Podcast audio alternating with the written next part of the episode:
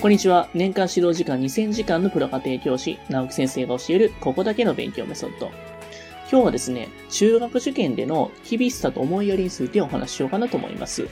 それではやっていきましょう。中学受験は親子の受験とよく言われます。確かに遊びたい盛りの小学生が受験勉強に積極的に取り込むことは結構難しいことですね。僕も10年以上指導した生徒の中で、全く親の手を借りなくて、難関中学校に受験合格取り組んで成功したのは、まあ、ほぼ一人ぐらいかなっていうふうに思います。そこで、えー、親の立場からすると、どうやって子供に接していけばうまくいくのかが一番悩むところだと思うんですよね。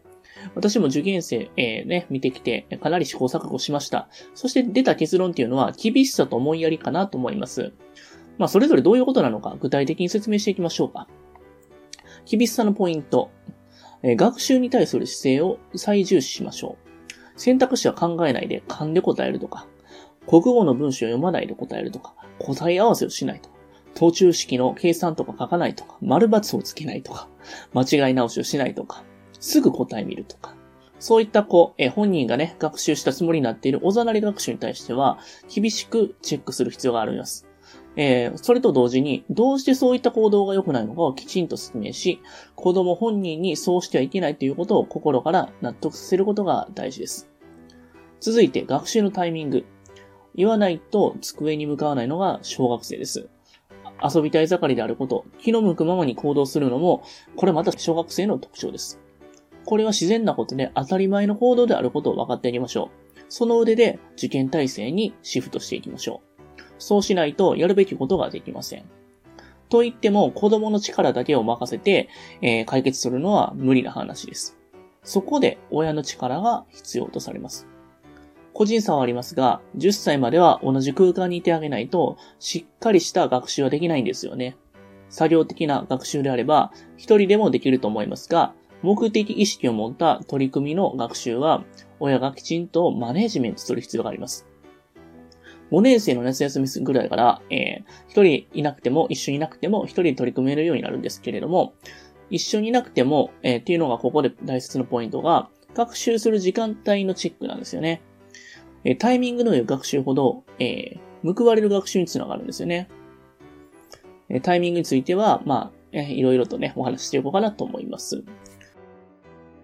続いて思いやりのポイントについてお話します。一つ目、叱る前に認めましょう。厳しさのところで本来の小学生の行動について触れてきたんですけれども、努力している我が子に対しては、よくやってる、頑張ってるっていうことを思いやって、いいところを褒めてあげることを心がけましょう。このことは結構難しくて、ついつい先に起こってしまいがちなんですけれども、大人でも褒められるとやる気に出ますからね。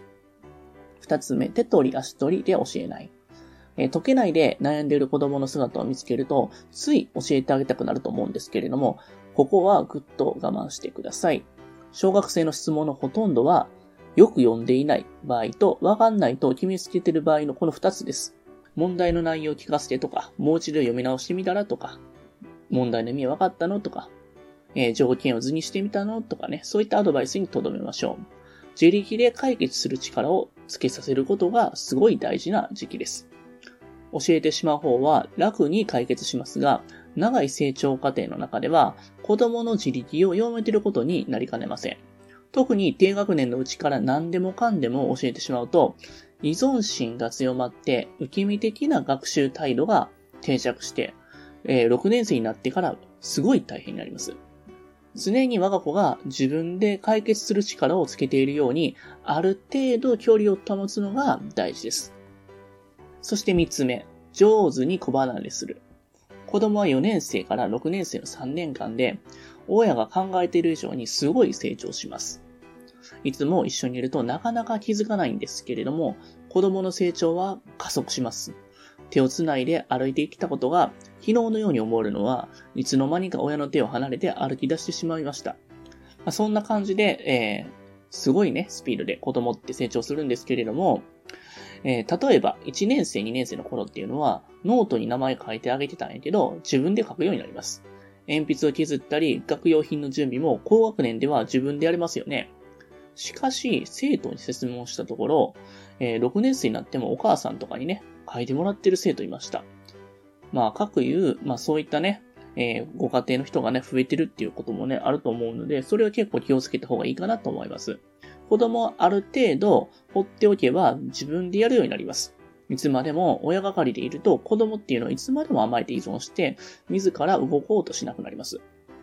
少しずつ距離を置きながら、まあ、子供の成長ぶりを見守るのがいいと思います。つまり、子離れ、えー、を惜しんではいけないということですね。まあ、立派に一人で学習ができるようになっても、小学生のうちは学習内容に関してのマネージメントはできないので、しっかりと親御さんがえ見続けてください。さあ、続いて、えー、我が子の実力はどのあたりってことなんですけれども、国語がいい時は算数が悪く、各科目の中でも成績が不安定である。またテストの種類によって偏差値が揺れ動くなど、テストの結果をどのように受け止めていいのか悩んでいるというご質問を受けます。特に併願校を決める時期には偏差値と照らし合わせて検討するため、成績が不安定だと悩みますよね。まあ、ここで出願準備期における子供の実力の把握について、ま、説明する前に偏差値を比較する上で注意しておかなきゃいけないことをお話しします。えー、一つ目、募集団となる、え、受験生の対象テストが違うこと。首都圏には中学受験用の模試、え、模擬試験として、首都模試とかね、あとは四谷大塚の合符号、日農研のセンター模試、サピックス模試などありますが、いずれも受験する生徒の実力レベルに偏りがあるんで、偏差値50のレベルが異なります。よって違う種類のテストでの偏差値の比較は意味をなさないんですよね。あくまで同じ種類のテストの偏差値で比較しましょう。以前も述べましたが、えー、模試での偏差値は、えー、いろんなものを受けるんじゃなくて、一つだけ受け続けて、点ではなくて線で結んであげて、その平均値を導き出しましょう。えー、そしてもう一つ、学校別合板テスト。入試の出題傾向と合わせた内容で学校別に行われるテストは、1と同じく募集団も違えば、内容も傾向も違います。同じ生徒で偏差値が25以上違うこともざらに起こります。志望校を決める指針程度としましょう。そして最後に積もり人間になるなっていう話をします。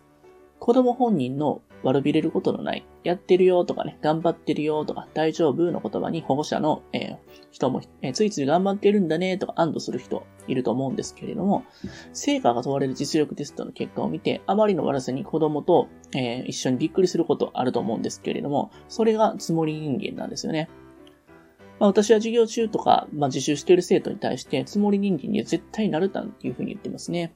そのね、積もり人間のチェックをね、最後、えー、お話していきます。まず、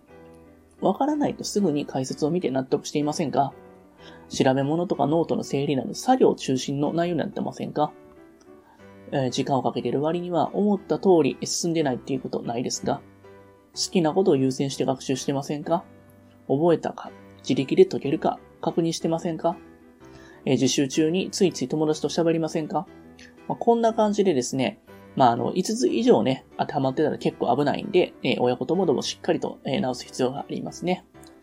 え、こういったように、え、中学受験では厳しさと思いやりが必要になってくるんで、今後もそれを気をつけて頑張ってください。ありがとうございました。最後に、えー、私たちからお願いがあります。こちらの番組の配信を聞き逃さないためにも、各ポッドキャストでの登録やフォローをお願いいたします。ご意見、ご質問につきましては、説明欄にある番組ホームページよりお問い合わせください。そしてですね、家庭教師エレンはですね、まあ、現在、LINE アットの方でもね、有力な情報を発信してますので、ぜひぜひご登録ください。それではまた。